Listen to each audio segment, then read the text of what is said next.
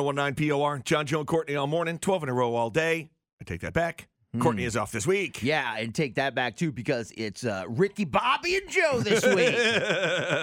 did you did you feel the need for a little speed this weekend? Oh my God! There was no way to speed for anything. Uh, Lori and I went to Florida for the Daytona 500. I've never been in a crowd of 150,000 people before. yeah, how those bathroom lines? Uh, you know what? Pretty good. That is the best uh, large place I've ever been to. Well, they're no kinda- lines for food, Yeah. no lines for booze, no lines for bathrooms. They're kind of used to doing this. I Yeah. mean, this is what they do there. Yeah. And how was it? It was amazing. I can't even tell you, Joe, what an experience it was. I bet. to be there for you know the Great American Race for the Well, and Daytona this- 500. It's the Super Bowl of NASCAR. yeah, and I see.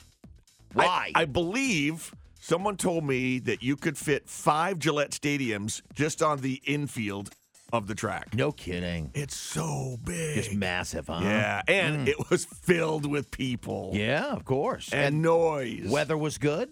Weather was great. The day of the race was like uh, around 72 or 74 degrees. perfect. Uh, a- a, a little cloudy, just enough to keep the uh, sun from beating down on you, but it Sure. still felt like a nice day. And the temperatures weren't sweltering, which is Yeah. that gets everybody in a little better mood too, I would imagine. um, it's uh, it's weird how uh, you know you- normally you go to a place like. uh, You go to Gillette Stadium for a football game, or Sure. you go to Fenway or something, and they're like, no, you can't bring anything in. yeah.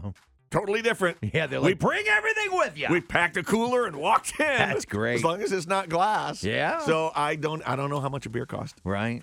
Isn't that awesome? Yeah. That's a great, yeah, that's great. Yeah, it was pretty cool. And uh, how close were you to the track? Did you get to feel it? We were fourth row in front of the start finish line. baby. So- Uh, And so you were like, every time they went by, were you like, "Ah," that yeah. rumbling feeling? Yeah, um, be- Crazy. because uh, you you sit up at the track about uh, I don't know twenty feet above the track right there, but we're Mm. Right. fourth row looking down. So you're When those- looking down. Those cars go by and it's whoosh.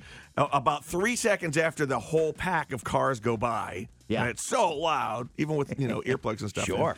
Um, all of a sudden, then there the gust of wind catches up, and you Right. see people like, grabbing their Isn't it hats and everything crazy? popping off.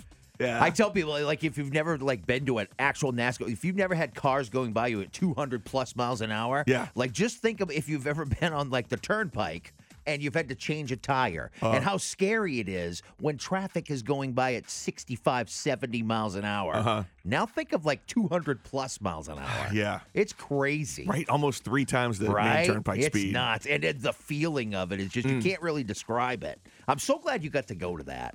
So cool. Well, I'm spoiled now. Yeah. My first NASCAR race was the was Daytona, the Daytona 500. 500. Listen, man, it's all downhill from here. So all sad. downhill.